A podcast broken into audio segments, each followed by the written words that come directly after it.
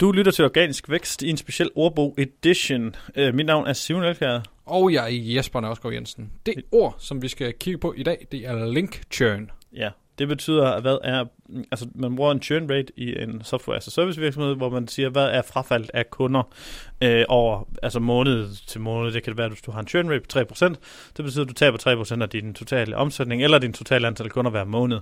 Der er ligeledes også en link churn. Hvis du har 1000 indgående links, så må du forvente, at hver måned, så er der noget, der bliver, kan man sige, der forsvinder. Et link churn er det sådan set det modsatte af link velocity, må det være, øh, hvor at hastigheden, du får links, imod hastigheden, du taber links. Mm. Så hvis du taber tre links om måneden og bygger et, jamen så har du kan man sige, en net tab på et link om måneden. Hvor hvis du får fire links om måneden, og du taber to, jamen så har du en net tilføjelse af to links om måneden. Så det er link churn. Det er noget, man ligesom skal holde lidt øje med, men det er ikke noget, du rigtigt du kan kontrollere, fordi det kan typisk være sider, der går ned, sider, der er redesignet, eller blogindlæg, der bliver slittet, eller lignende.